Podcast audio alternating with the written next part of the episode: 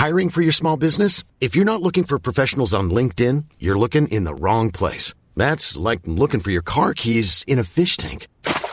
LinkedIn helps you hire professionals you can't find anywhere else, even those who aren't actively searching for a new job but might be open to the perfect role. In a given month, over 70% of LinkedIn users don't even visit other leading job sites. So start looking in the right place. With LinkedIn, you can hire professionals like a professional. Post your free job on linkedin.com slash people today.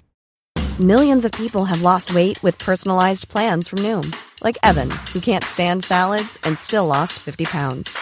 Salads generally for most people are the easy button, right? For me, that wasn't an option. I never really was a salad guy. That's just not who I am. But Noom worked for me. Get your personalized plan today at Noom.com. Real Noom user compensated to provide their story. In four weeks, the typical Noom user can expect to lose one to two pounds per week. Individual results may vary.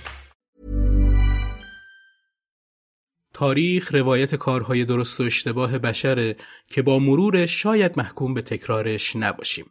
من محمد نازمی هستم میزبان شما در پادکست قاب تاریخ عنوان این قسمت جعفر شریف امامی نخست وزیر پنج درصدی پهلوی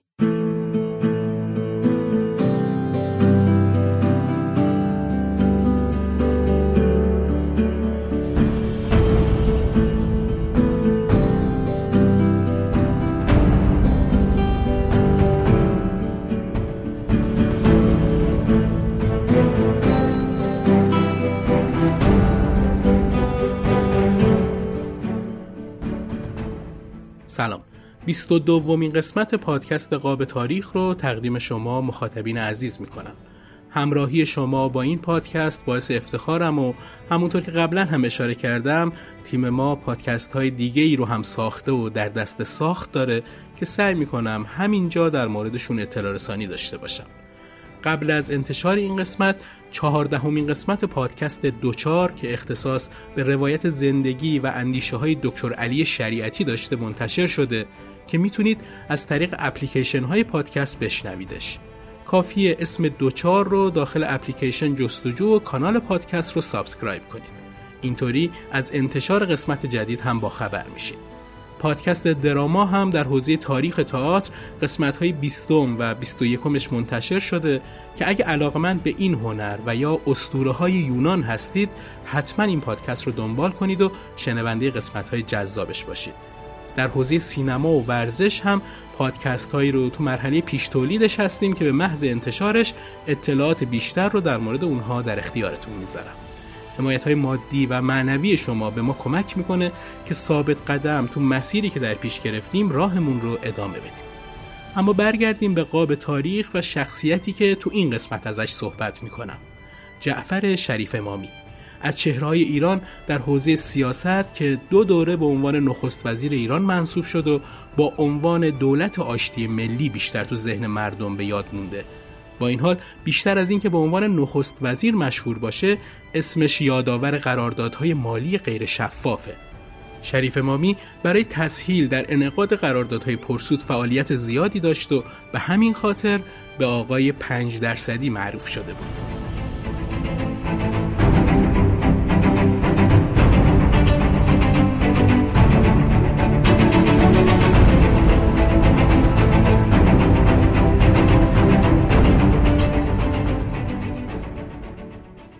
جعفر شریف امامی در سال 1291 در تهران متولد شد. پدرش یکی از مشهورترین روحانیون تهران در زمان قاجار بود که از ناصرالدین شاه لقب معتمد و شریعه و از مزفرالدین شاه لقب نظام الاسلام دریافت کرده بود. جعفر شریف امامی تحصیلات ابتداییش رو تو تهران و در مدرسه شرف به پایان رسوند و برای پیگیری تحصیلات متوسطه وارد مدرسه ایران و آلمان شد. اون تو این مدرسه که از جانب آلمانی ها برای ارتقای سطح دانش و صنایع مورد نیاز خودشون تو ایران پایگذاری شده و اغلب معلماش هم از این کشور بودند دوره متوسطه رو تو رشته راه آهن گذروند و مدرکش رو گرفت. شریف مامی بعد از پایان تحصیلات متوسطه به استخدام اداره راه آهن دولتی در اومد و ظاهرا برای یه مدت کوتاه در سمت مترجم زبان آلمانی به خدمت مشغول شد. این حدود زمانی مصادف بود با حکومت پهلوی اول در ایران وقتی که طرحها و برنامه بلند مدتی برای مدرنیزه کردن زواهر کشور در جریان بود و روز به روز نیاز و تمایل بیشتری به صنعتگران و مهندسین بخشهای مختلف احساس می‌شد. به همین خاطر هم سیاست دولت استفاده از مهندسین خارجی و تربیت مهندسین داخلی بود. سیاستی که باعث شد وزارت طرق و شوارع یا همین وزارت راه امروز برای آموزش نیروهای داخلی در بخشهای مختلف اداره راه آهن تصمیم به اعزام سی نفر از پرسنلش به کشور آلمان بگیره که جعفر شریف امامی هم جزو این هیئت سی نفره بود. تحصیل و کارآموزی هیئت اعزامی تو مدرسه سنترال مدرسه تخصصی اداره راه آهن دولتی آلمان انجام شد و در نهایت دانش آموختگان بعد از 18 ماه سال 1309 شمسی به کشور برگشتند. بعد از ورود به ایران شریف امامی از جانب اداره راه آهن مرکزی به بخش راه آهن جنوب که تحت نظر آمریکایی بود معمور به خدمت شد و اینطوری سه سال و نیم از زندگیش رو در حوالی اهواز گذروند. اون تو شغل جدیدش تو جایگاه معاونت سرکارگری قسمت نصب با دستمزد معادل 400 ریال مشغول به کار بود و البته منتظر موند که فرصتهای بهتری براش پیش بیاد. انتظارش خیلی هم طول نکشید. چرا که بعد از گذشت سه و نیم سال از کارمندیش تو راه‌آهن جنوب وزارت راه مجددا اون رو به مرکز فراخوند و برای تحصیل و آموزش های تکمیلی به کشور سوئد اعزام کرد. شریف امامی تو دانشگاه فنی استکهلم ادامه تحصیل داد و تو رشته های جریه راه آهن و رانندگی لوکوموتیو فارغ تحصیل شد و بعد از حدود چهار سال اقامت تو سوئد سال 1318 شمسی به ایران برگشت و مجددا تو اداره راه آهن مشغول به کار شد.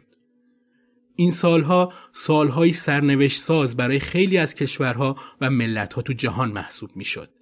سرزمین ایران هم از همون شروع درگیری های جنگ جهانی دوم یکی از مهمترین شاهراها برای اهداف هر دو طرف درگیر محسوب می شد. همسایگی ایران با هندوستان و شوروی از یه طرف برای آلمانی ها خیلی اهمیت داشت و از طرف دیگه دسترسی ایران به آبهای آزاد از جنوب و خاک روسیه از شمال برای متفقین جاده استراتژیک امدادی و مسیر ویژه لوجستیکی محسوب می‌شد. برای همین از مدتها قبل از شروع رسمی جنگ هر دو طرف برای تکمیل طرحها و برنامه های خودشون تو ایران حضور داشتند. اجرای همچین طرحهایی به خصوص طرح ایجاد راه آهن سراسری شرایط اشتغال ویژه‌ای رو در این رابطه و خیلی زمینه های مرتبط ایجاد کرده بود.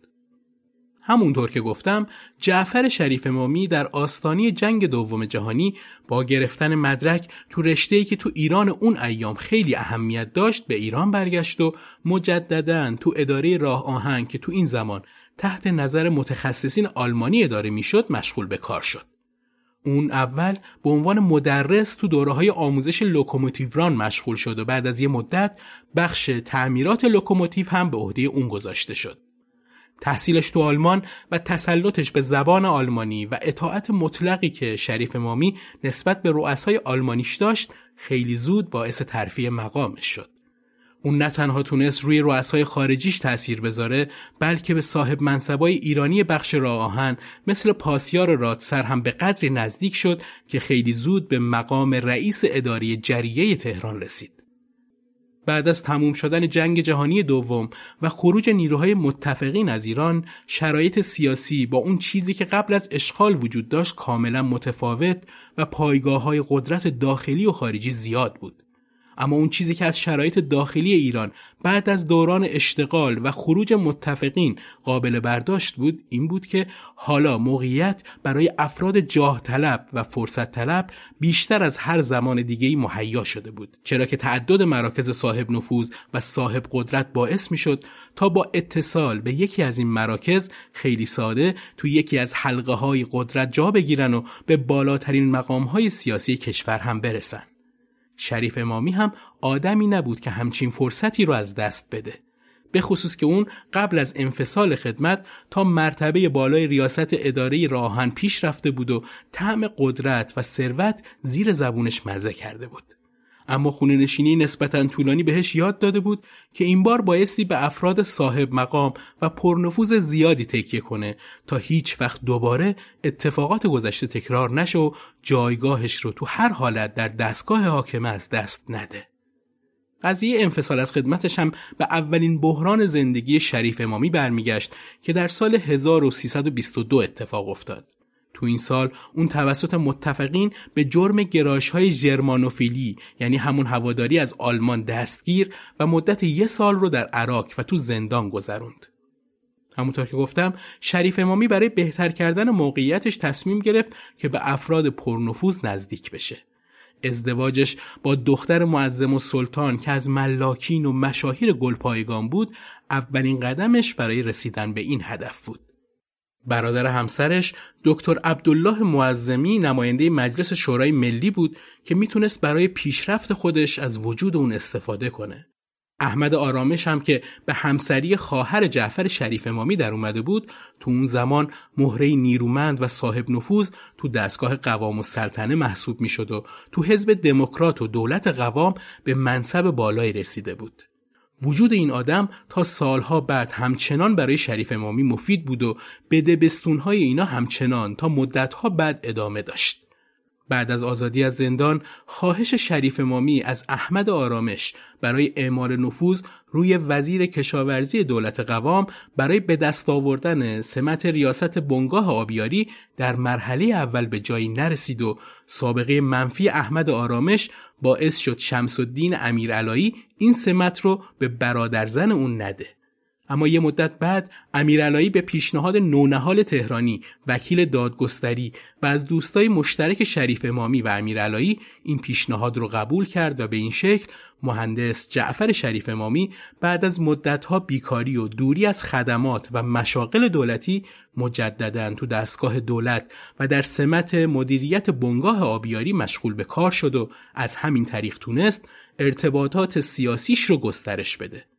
این رفت آمدها و ارتباطات اون رو به سپهبد رزمارا نزدیک کرد. بعد از نخست وزیری سپهبد رزمارا شریف امامی به سمت معاونت وزارت راه منصوب شد و بعد از مدت کوتاهی و در ترمیم کابینه رزمارا به وزارت راه رسید و تا زمان قتل رزمارا در اسفند 1329 تو این سمت مشغول فعالیت بود. در سال 1330 و در زمانی که دکتر مصدق در رأس هیئت دولت قرار داشت و نخست وزیر بود به توصیه عبدالله معظمی شریف امامی به عنوان یکی از اعضای شورای عالی برنامه منصوب شد شریف امامی اما سودای پست های مهمتری داشت و به همین خاطر تلاش کرد خودش رو به سرلشکر زاهدی نزدیک کنه تا در صورت سقوط دولت مصدق جایگاه مناسبی در دولت داشته باشه. همین اتفاق هم افتاد و بعد از روی کار اومدن دولت زاهدی به سمت مدیرعامل سازمان برنامه منصوب شد. بعد از دو ماه مجددا پیشرفت کرد و ترفی گرفت و این بار به عنوان رئیس شورای عالی سازمان برنامه منصوب شد. تو انتخابات مجلس سنا در سال 1332 کاندیدای مجلس شد و به عنوان نماینده مردم تهران به مجلس سنا رفت. بعد از روی کار اومدن دکتر منوچهر اقبال در سال 1336 به عنوان وزیر صنایع و معادن انتخاب و یه مدت بعد هم نائب نخست وزیر شد. بعد از افشا شدن تقلب در انتخابات مجلس بیستم و رسوایی که این انتخابات به بار آورد منوچهر اقبال از سمت نخست وزیری برکنار و شریف امامی جای اون رو گرفت تا برای اولین بار به بالاترین مقام اجرایی کشور در عصر پهلوی برسه و معمور تشکیل کابینه بشه. شریف امامی دلایل سقوط دولت دکتر منوچهر اقبال و برکناری اون رو سه عامل اصلی می‌دونست. در این زمینه میگه اول وضع اقتصادی بود که از لحاظ مصرف ارز دقتهای کافی نکرده بودند. وضع ارزی فوقالعاده وخیم شده بود به صورتی که بانک ملی که در آن زمان بانک مرکزی هم به شمار می‌رفت از جهت وضع ارزی سخت نگران بود مسئله دیگر که خیلی اسباب ناراحتی و جنجال شده و مقدار زیادی از آن به رقابت بین حزب میلیون و حزب مردم برمیگشت این بود که علیه انتخابات فوقالعاده بد گفته می‌شد و در اذهان اثر سوی گذاشته بود و مسئله سوم موضوع سیاست خارجی بود بدین شهر که دکتر اقبال در اواخر گاهی اوقات حتی به عمد قصد داشت مطالبی بگوید یا اقدامی بکند که شوروی ها رنجش بیشتری پیدا کنند. به همین خاطر بعد از تشکیل دولت شریف امامی تمام تلاش خودش رو گذاشت تا به حل مسائلی که از دید اون تو اولویت مشکلات و موزلات کشور محسوب می شدن بپردازه و تا جایی که می‌تونه دولتش رو از گزند دشمنای خارجی و داخلی دور نگه داره. با ابطال انتخابات شهریور ما و استعفای دست جمعی نمایندگان شرایط قطعا با اواخر دولت گذشته تفاوت کرده بود اما شریف امامی می‌دونست که مشکلات و معضلات کشور اونقدر عمیق و گسترده است که شروع دوباره تظاهرات و خیزش مردمی زمان زیادی نمی‌بره و فقط یه جرقه لازمه تا نخبگان سیاسی یا حتی فرصت طلبان درون نظام به انتقاد و ایجاد شورش علیه دولت اقدام و مردم هم به خاطر دلایل زیاد اقتصادی اجتماعی یا سیاسی با اونها همراه بشن. به همین خاطر شریف امامی هم تو شروع کار نخست وزیریش برنامه‌ای برای ترمیم وضع اقتصادی و ایجاد فضای تنفس سیاسی طرح و تلاش کرد تا برای حفظ دولت و نظام پهلوی شاه رو برای انجام خواسته ها و طرحهاش قانع کنه. برای ترمیم وضع اقتصادی و به دست آوردن ارز مورد نیاز کشور شریف امامی تلاش کرد برنامه IMF صندوق بین المللی پول که قبلتر با ورود نماینده اون به ایران تحریزی و به دولت ابلاغ شده بود رو تو کشور به موقع اجرا کنه.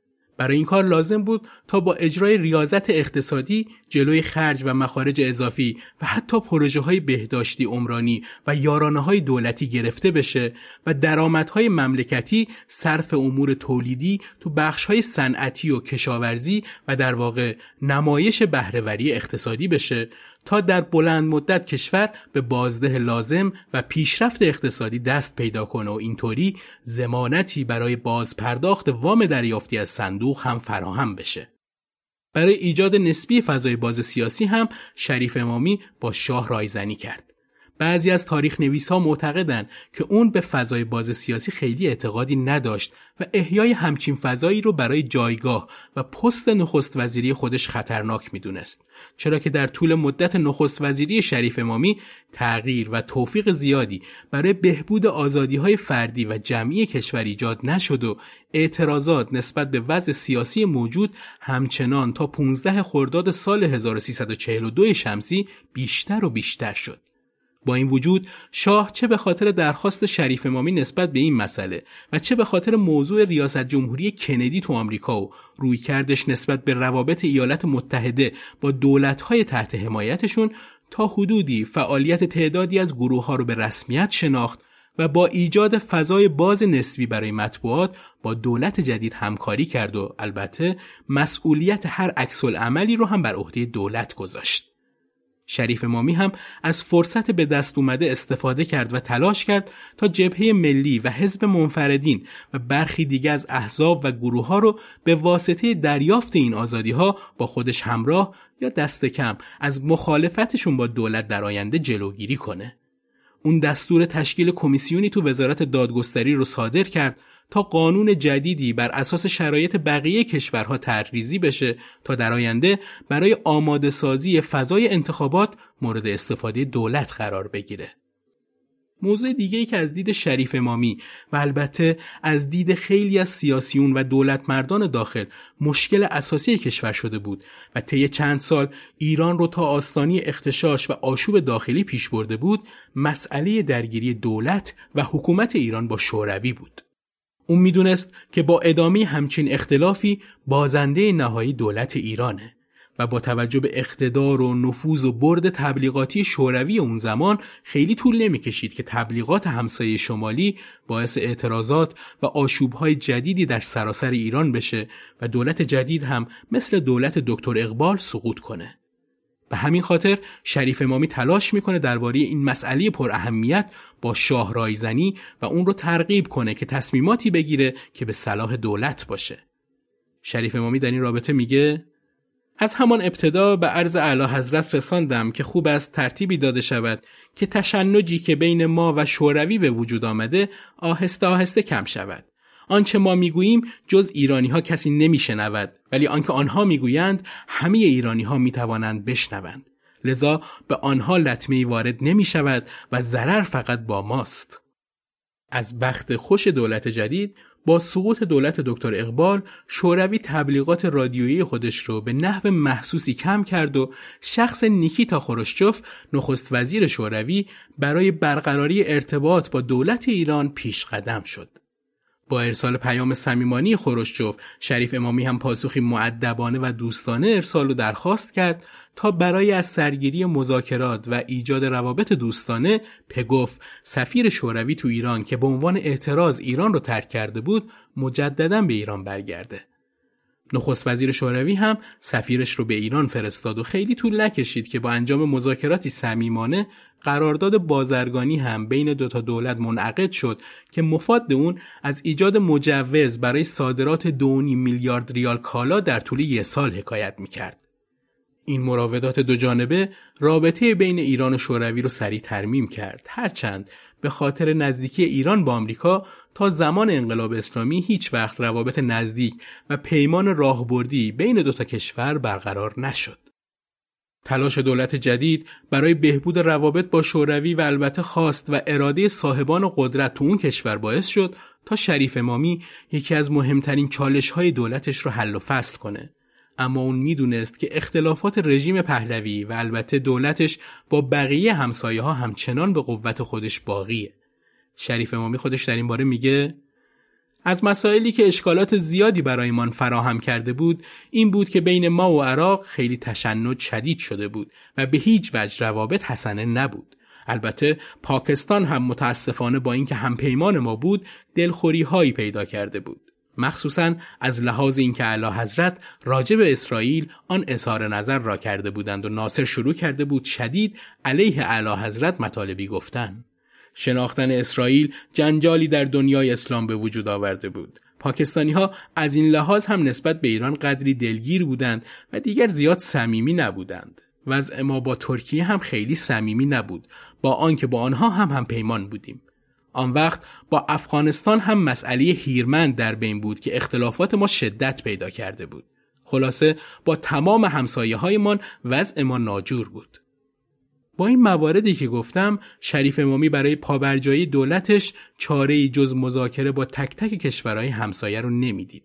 به همین خاطر بعد از ماجرای شوروی دیپلماسی فعالی با بقیه همسایگان ایران شروع شد و اون برای توسعه روابط شخصا به افغانستان سفر کرد و با سردار محمد خان صدر اعظم افغانستان در دوران حکومت ظاهرشاه دیدار کرد.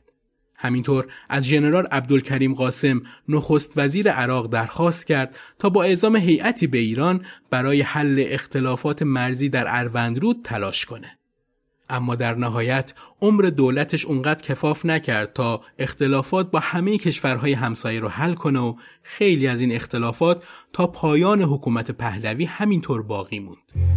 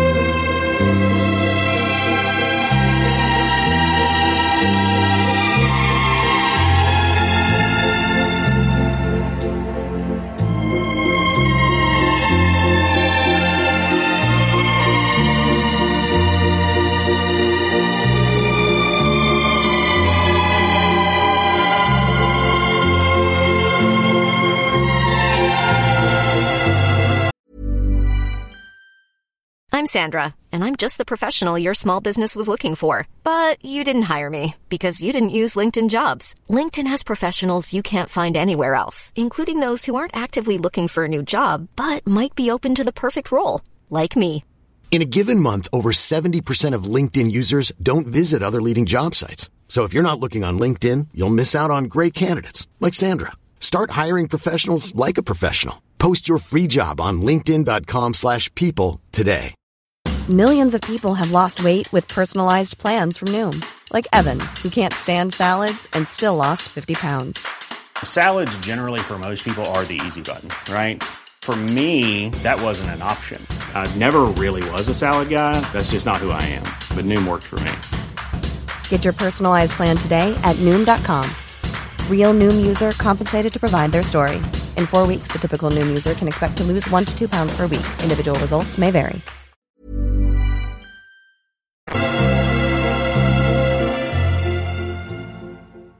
تمامی این مشکلات و تلاش برای حل اونها توسط شریف امامی همچنان در برابر بزرگترین مشکل باقی مونده از دولت قبل هیچی نبود. مشکلی که باعث سقوط دولت اقبال شد و هزینه سنگینی رو برای حکومت پهلوی و شخص شاه ایجاد کرد. شریف امامی می‌دونست که هیچ چالشی به اندازه مسئله انتخابات بزرگ نیست و حل صحیح و عبور از اون به منزله باقی موندن دولت در قدرته. به همین خاطر اون باید تمام تلاشش رو برای آروم کردن جو سیاسی حاکم بر جامعه و رضایت نسبی نخبگان سیاسی و عدم ایجاد نفوذ شدید و تقلب وسیع از جانب صاحبان قدرت انجام می‌داد تا بتونه سلامت از این سیلاب عبور کنه. فرمان برگزاری انتخابات بیستمین مجلس شورای ملی در روز 19 دی ماه 1339 شمسی در سراسر کشور صادر و برای دومین بار کاندیداهای احزاب میلیون و مردم و همینطور منفردین برای نمایندگی مجلس نامزد شدند. این دور از انتخابات بدون هماهنگی با دولت و مطابق با خواست شخص شاه شروع شد. شریف امامی در این باره میگه یک روز شاه بدون اینکه با من مذاکره بکنند مصاحبه کردند که ما تصمیم گرفتیم که انتخابات را سریعتر انجام بدهیم. من دیگر جلوی عمل انجام شده قرار گرفته بودم و کاری نمی توانستم بکنم. اینطور به نظر می‌رسه که بین محمد رضا شاه و شریف امامی در رابطه با چگونگی برگزاری انتخابات اختلاف نظر وجود داشته. با توجه به شخصیت شاه و استبداد رأیش در برخورد با مسائل سیاسی طبیعتا به روال گذشته انتظار بر این بوده که اشخاص تماما از جانب دربار تعیین بشن. اما تظاهرات و اعتراضات گسترده‌ای که در دولت قبل یعنی دولت مطلوب و منتخب شاه در بخش‌های زیادی از کشور اتفاق افتاد و می‌رفت تا دور نخست انتخابات رو به انقلابی سراسری بدل کنه به شاه و سیاسیون منتصب به اون این هشدار رو داده بود که ادامه روال قبل قطعا سرنوشتی جز لبریز شدن صبر جامعه و از محلال و زوال حکومت رو به دنبال نداره.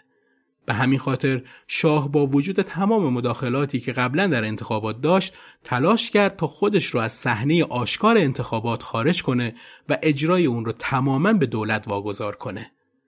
از طرف دیگه دولت هم که موفقیت تو این آزمون رو برای موجودیت خودش مسئله مرگ و زندگی می‌دونست تلاش داشت تا با میانگیری و جلب رضایت تمامی طرفهای درگیر صحنه انتخابات رو مدیریت کنه و این انتخابات کذایی رو با حداقل اختشاش و آشوب به سرانجام برسونه.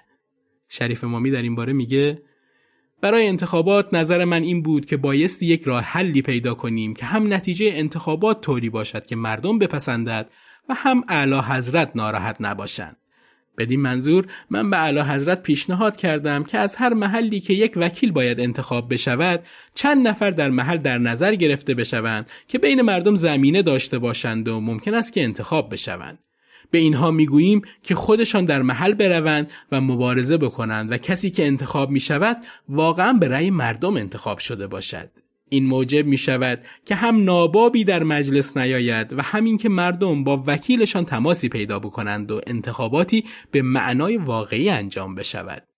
البته نسبت به خیلی از جاها این روش را ما عمل کردیم.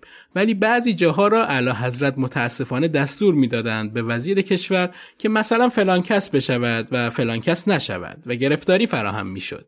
ولی کاری هم نمی توانستیم بکنیم.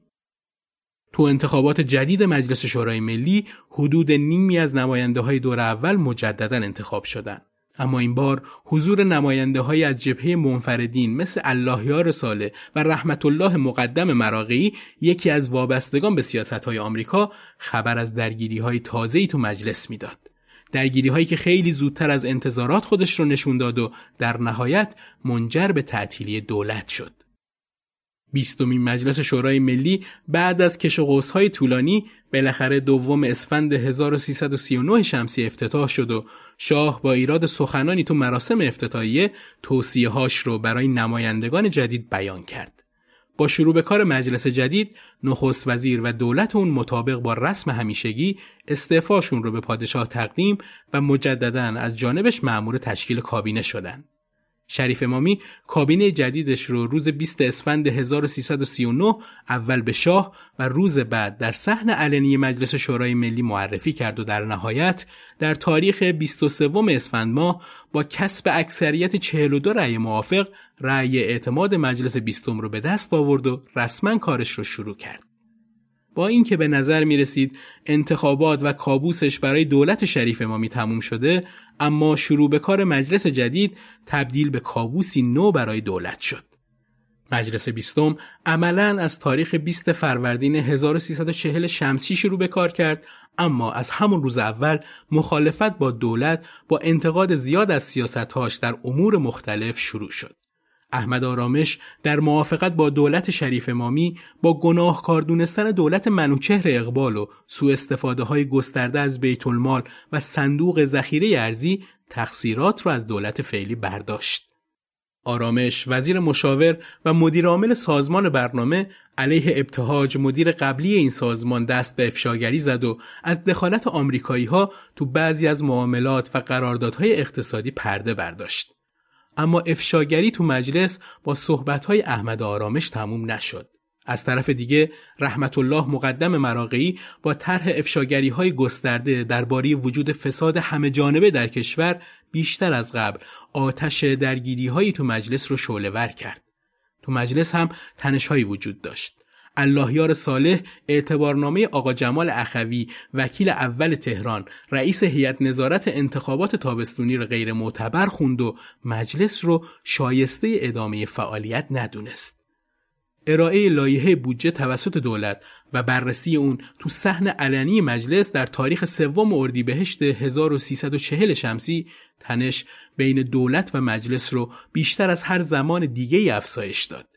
نوشتن از افشاگری ها و مجادلات درون مجلس تو مطبوعات سراسری باعث خشم و انزجار توده های مردم نسبت به اوضاع پریشون مملکت شد. حالا فقط یه جرقه لازم بود تا سیل اعتراضات مردمی دوباره راه بیفته. این جرقه تو مجلس توسط محمد عبدالله گرجی نماینده فراکسیون فرهنگیان زده شد و باعث تظاهرات و اعتصابات سراسری جامعه فرهنگیان شد. شرایط معلم ها تو اون دوران خیلی سخت بود و حقوقی که می‌گرفتن کفاف زندگی اونها رو نمی‌داد. تو گزارشی از روزنامه کیهان از وضعیت معلمان تو اون دوره اومده معلمین می‌گویند حقوق یک دبیر سابقه دار لیسانسه کمتر از حقوق یک مستخدم جز در سازمان برنامه یا شرکت ملی نفت است و ما خودمان مکرر نوشتیم که حقوق یک معلم کمتر از حقوق یک راننده دولتی و به مراتب کمتر از یک راننده تاکسی است. یک لیسانسه در وزارت فرهنگ ماهی 400 تومان می‌گیرد ولی لیسانسی دیگر با همان تحصیلات و پایه معلومات در یک سازمان دولتی دیگر 2500 تومان دریافت می کند. هستند کسانی که بعد از 8 سال خدمت 273 تومان حقوق می گیرند. شریف امامی همون اول تشکیل دولتش تو مجلس وعده داده بود به وضعیت فرهنگیان و معلمان رسیدگی کنه.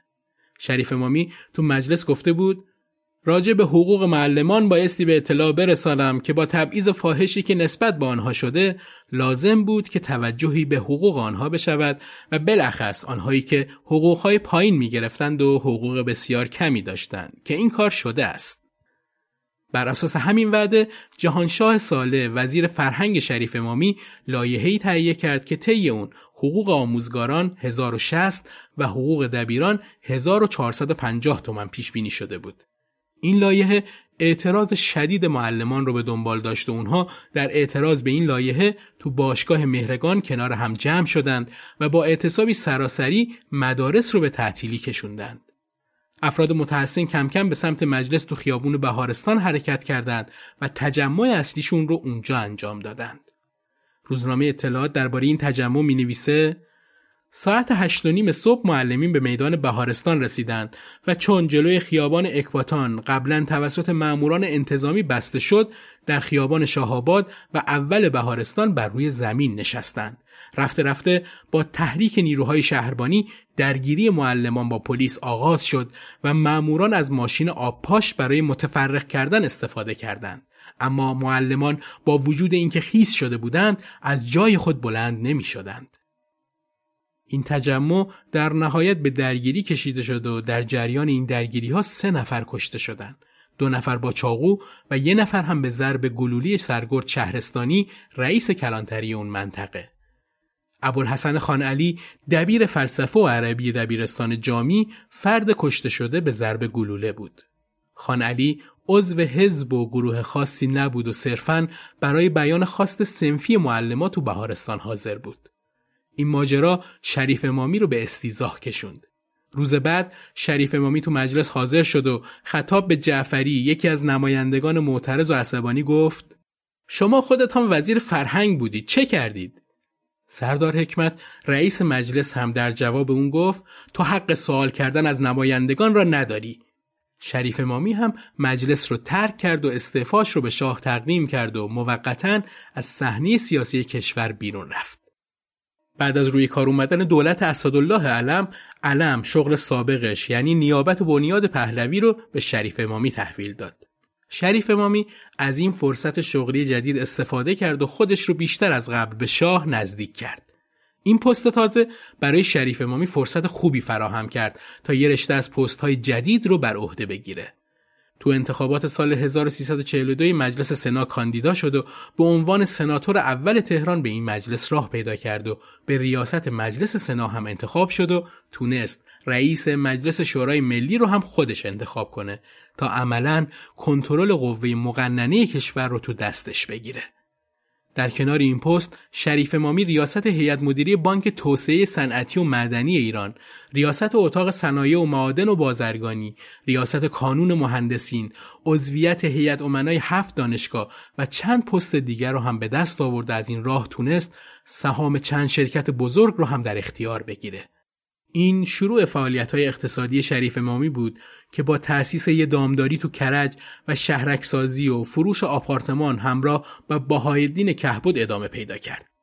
از این راه شریف مامی ثروت زیادی به دست آورد و تبدیل شد به یکی از ثروتمندان درجه اول ایران. یرواند آبراهامیان تو کتاب تاریخ ایران مدرن می نویسه بخش اعظم زندگی شریف مامی در خدمات دولتی سپری شد. به یکی در سمتهایی نظیر ریاست پانزده ساله بر مجلس سنا و نائب رئیس بنیاد پهلوی طی سالهای متمادی خدمت کرده بود برای تسهیل در قراردادهای پرسود فعالیت زیادی داشت و به همین دلیل به آقای پنج درصدی معروف شد. اینجا لازمه که از ارتباط شریف مامی و فراماسونری در ایران صحبت کنم. عباس میلانی می نویسه در میان افراد مشهور معاصر با شریف امامی او از همه بیشتر توانست فراماسونری را در ایران یک پارچه و متحد کند و فراماسونرها دائما در سیاست های ایران مدرن بودند. شریف امامی یکی از رهبران لوژ بزرگ ایران بود که پس از تمرکز لوژهای پراکندی فراماسونری موجود در ایران تشکیل شد. ریشه عضویت جعفر شریف امامی در فراماسونری و در حکومت پهلوی دوم به دهه 1330 برمیگرده. تو این دهه و بعد از انحلال لوژ پهلوی یعنی همایون حسین علا که عامل مهم انحلال اون بود تصمیم گرفت لوژ جدیدی رو تأسیس کنه که به سازمانهای ماسونی انگلیسی و فرانسوی وابستگی نداشته باشه. با همچین ذهنیتی لوژ فراماسونری مهر زیر نظر سازمان فراماسونری آلمان تأسیس شد و مؤسسانش هم حسین علا، سید حسن تقی‌زاده، مختارالملک صبا، عبدالله انتظام، دکتر تقی اسکندانی، ابوالحسن حکیمی و یه آلمانی به نام فوگل بودند. بعد از تأسیس لوژ مهر یه مدت بعد لوژ آفتاب و بعدش لوژ ستاره سحر رو پایه‌گذاری کردند که استادی اون به عهده جعفر شریف امامی بود. شریف امامی بعد از دوره اول نخست وزیریش در سال 1343 به لوژ فراماسونری تهران ملحق شد و برای مدتی جمعیت طرفدار حکومت متحده جهانی رو که دارای خمیرمایه های تفکرات ماسونی بودن فعال کرد و برای اولین تلاش یه عده از رجال کشوری رو برای گرد همایی به باشگاه دانشگاه دعوت کرد و دو ماه بعد از اون مجمع عمومیش رو در همون محل و با حضور حدود 170 عضو تشکیل. البته جالب شریف امامی همیشه منکر عضویتش تو فراماسونری بود یا بهتر گفته بشه که اون مدعی بود که اگه تو این تشکیلات فعال هم بوده هیچ خیانتی به کشور نکرده. در این باره از قول شریف امامی اینطور بیان شده که آقای شریف امامی از نقشی که در تشکیلات فراماسونری ایران ادا کرده بود رضایت کامل داشت. شریف امامی در این باره گفت همانطور که اطلاع دارید در هیچ جای دنیا عضویت در تشکیلات فراماسونری عدم وفاداری به مملکت تلقی نمی شود. آقای شریف امامی خود را از فراماسونری بی نیاز می دانست و می گفت از آنجا که به بالاترین مقام دولتی یعنی نخست وزیری رسیده بود نیازی به عضویت در فراماسونری نداشت. به او فراماسون ها بیشتر از او استفاده کردند تا او از فراماسون ها.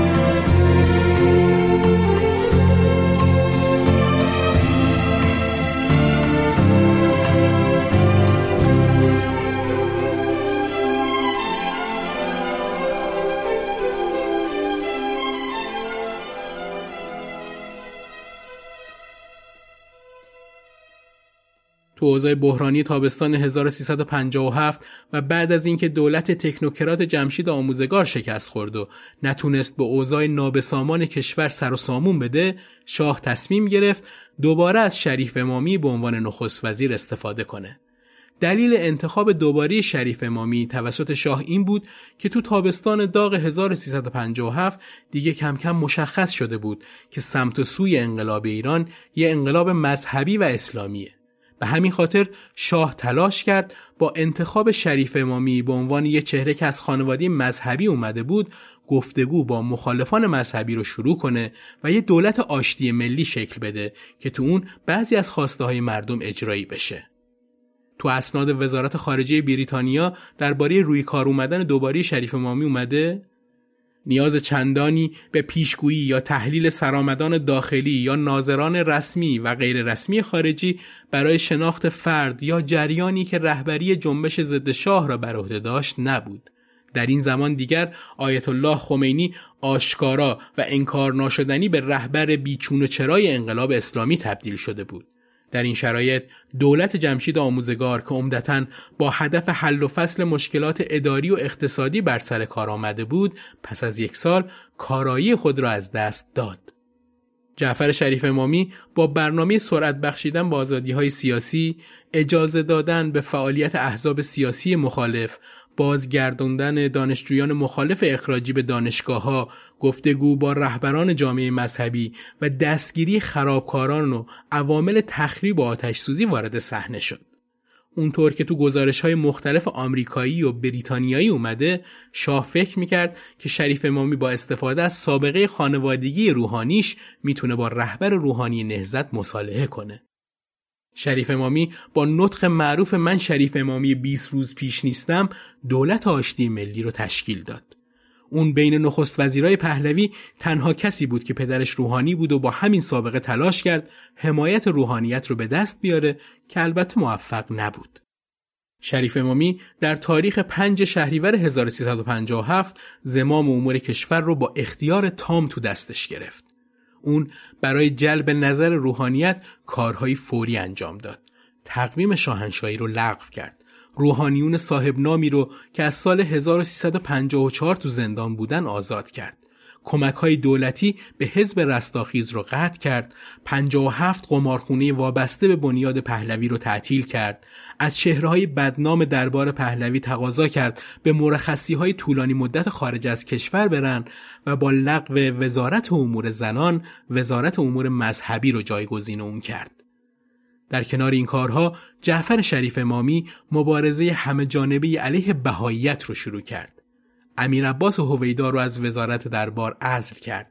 حجبر یزدانی سرمایدار معروف به جرم اختلاس دستگیر شد و دو تا سپه بود پزشک مخصوص شاه و رئیس هواپیمایی ملی ایران از سمتهای خودشون عزل شدند. اقدامات شریف امامی تا حدی روحانیت میانه رو مثل آیت الله شریعت مداری رو راضی کرد. آیت الله شریعت مداری اعلام کرد مردم به نخست وزیر جدید برای اجرای قانون اساسی سه ماه وقت میدن. شریف امامی برای برگزاری مراسم عید فطر با کریم سنجابی، داریوش فروهر و مهدی بازرگان توافق کرد. اون تظاهرات عید فطر رو آزاد اعلام کرد و قول داد نظامیا رو تو خیابونهای فرعی مستقر کنه. در عوض از برگزار کنندگان مراسم قول گرفت که در مسیرهای پیش بینی شده حرکت کنند. شعارهای ضد شاه ندند، نظم راهپیمایی رو با افراد خودشون کنترل کنند و تو روزهای بعد تظاهراتی نداشته باشند. مراسم طبق برنامه انجام شد و تو شهرهای مختلف ایران جمعیت زیادی در این مراسم شرکت کردند. تو تهران بیشتر از ده هزار نفر تو مساجد، حسینیه ها و میدون آزادی یا به اسم اون زمان شهیاد دور هم جمع شدند. به گفته یه ناظر خارجی اکثریت جمعیت با حالتی دوستانه تظاهرات می کردند اما بینشون قشرهای مختلف و عناصر ناهماهنگی هم بودند. دانشجوهای مخالف با لباسهای جین، زنان سنتی با چادر، کارگران تو لباس کار، بازاریای کت شلواری و البته روحانیون با عبا و امامه. راهپیمایی روز عید فطر بدون هیچ حادثه ای تموم شد. اما سه روز بعد اوضاع وخیمتر شد. مردم حتی با وجود دعوت رهبرای مخالف به آرامش به خیابونها ریختند و با دیدن این اوضاع دولت هر گونه اجتماع عمومی رو ممنوع اعلام کرد. اما مردم بدون توجه به این دستور باز هم به خیابونها ریختند و روز 16 شهریور جمعیت حاضر تو خیابونها بنا به ادعایی به نیم میلیون نفر رسید. شعارها شدیدتر و رادیکالتر شده بود این شعارها درخواست رادیکال تشکیل جمهوری اسلامی رو پررنگ و تقاضای معتدل اجرای قانون اساسی مشروطه رو به حاشیه برده بود. محمد رضا شاه پهلوی که احساس می‌کرد اوضاع داره از کنترلش خارج میشه تو تهران و 11 تا شهر دیگه اعلام حکومت نظامی کرد. این اولین بار از سال 1342 بود که تو تهران اعلام حکومت نظامی می‌شد.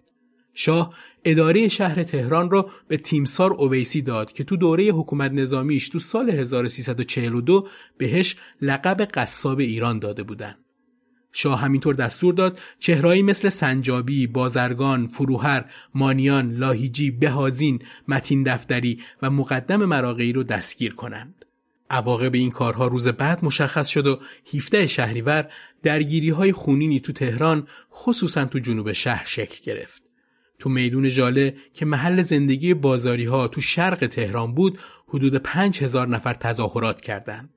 اونجا برای متفرق کردن جمعیت از تانک و نیروهای کاماندو استفاده شد و وقتی این نیروها نتونستن مردم رو متفرق کنند به سمتشون شلیک کردند. شب حادثه مقامات تعداد تلفات رو 87 کشته و 205 زخمی اعلام کردند در حالی که طبق اعلام مخالفان تعداد کشته شده ها به 4000 نفر می رسید. حادثه 17 شهریور به جمعه سیاه معروف شد. افکار عمومی دچار خشم و تنفر شدیدی شدند. مخالفت ها عمیقتر شد و ایده بازگشت به قانون اساسی دیگه خیلی خریدار نداشت. حادثه 17 شهریور برای دولت شریف امامی و شخص شاه یه سلسله حوادث رو به دنبال داشت. بعد از ظهر 17 شهریور آیت الله شریعت مداری به بازرگان و پنج نفر رهبر دیگه کمیته دفاع آزادی و حقوق بشر پناه داد و تأکید کرد با آیت الله خمینی هیچ اختلاف نظری نداره و گفت تا زمانی که قانون اساسی اجرا نشه با حکومت کوچکترین مذاکره انجام نمیده. همون شب انجمن حقوقدانان اعلام کرد چون حکومت نظامی به تصویب مجلس نرسیده غیرقانونیه. علی امینی به عنوان میانجی دربار حکومت اعلام کرد تا زمانی که شاه کنار نره صلح با مخالفین غیر ممکنه و رهبران جبهه ملی تو مصاحبه با خبرنگاران خارجی اعلام کردند کشتارهای عمومی سازش با رژیم شاه را غیر ممکن کرده. از طرف دیگه اعتصاب ها دولت شریف امامی و کل حکومت شاه رو فلج کرده بود. 18 شهریور 700 تا کارگر تو پالایشگاه تهران برای افزایش حقوق و برچیدن حکومت نظامی اعتصاب کردند. 20 شهریور کارگرای پالایشگاه شیراز، تبریز، اصفهان و آبادان هم به اعتصابیون ملحق شدند. 22 شهریور کارگرای کارخونه سیمان تهران هم دست به اعتصاب زدند و خواستار اضافه حقوق، لغو حکومت نظامی و آزادی همه زندانیای سیاسی شدند. از طرف دیگه 27 شهریور بانک مرکزی اسامی 177 نفر رو که حدود دو میلیارد دلار پول از کشور خارج کرده بودن رو منتشر کرد. اسم شریف امامی هم تو این لیست به چشم می‌خورد. اعتصابات عملا دولت شریف امامی رو فلش کرده بود. اعتصابات جدا از مسئله اقتصادی وجهه سیاسی هم پیدا کرده بود. کنار این اعتصابات تظاهرات هم ادامه داشت و اواسط آبان نظامی ها به طرف دانشجویانی که می‌خواستند تو محوطه دانشگاه تهران مجسمه شاه رو پایین بکشند شلیک کردن و همین مسئله باعث شد انقلاب اوج تازه‌ای بگیره. روز بعد دانشجوهایی که برای حمایت از سی نفر از رفقای مقتولشون دور هم جمع شده بودند به خیابونها ریختند و با شعارهای تند و رادیکال به بانکها، هتل‌های لوکس و دفاتر خطوط هوایی خارجی حمله کردند و بعد از بیرون کردن کارکنان سفارت انگلیس بخشی از این سفارتخونه را آتیش زدند. مجموع این اتفاقات شریف امامی رو وادار به استعفا کرد. اون 14 آبان 1357 از سمتش استعفا کرد و نیمه اول بهمن ماه همون سال از ایران خارج شد. اول به انگلستان و بعد به آمریکا رفت و سال 1378 در سن 78 سالگی از دنیا رفت.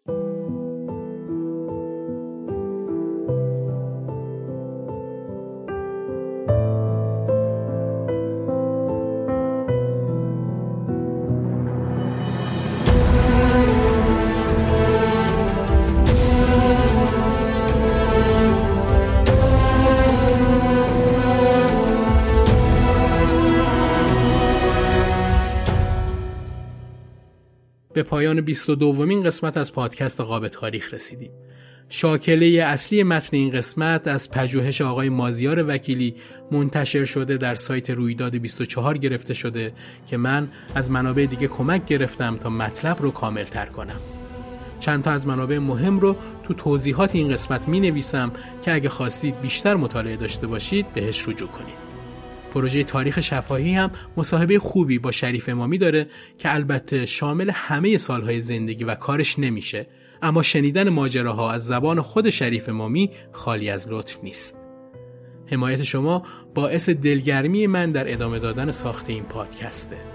امیدوارم یه خنده دنبالدار برای مایی که از این روزهای بیقرار خسته ایم تبدیل به یه حسرت نشه. ممنون از اینکه همراهمون هستید. روز روزگار خوش.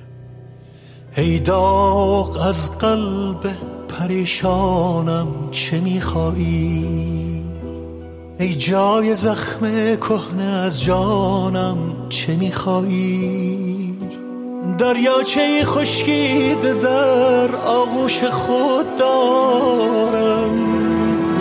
باران سرخ از ابر چشمانم چه میخوایی ای وای از این ای وای از این از دست دادن ها. ای مرگ از جان رفیقانم چه میخوایی؟ آرامشم کو خندم کو اعتمادم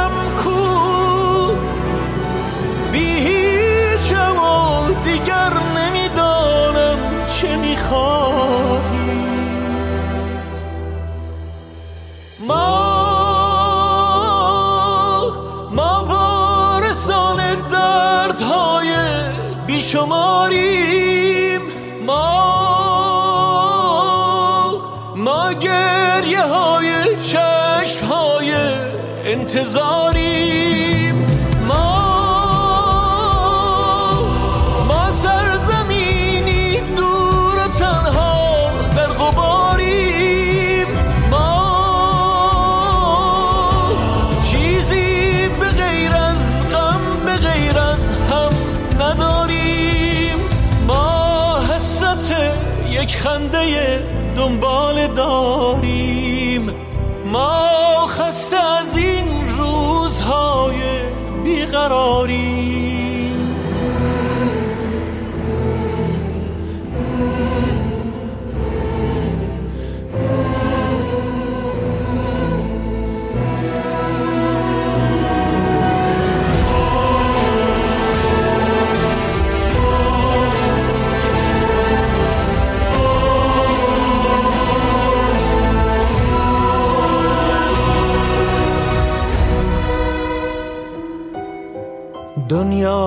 بگو غم بیشتر از این نخواهد ماند.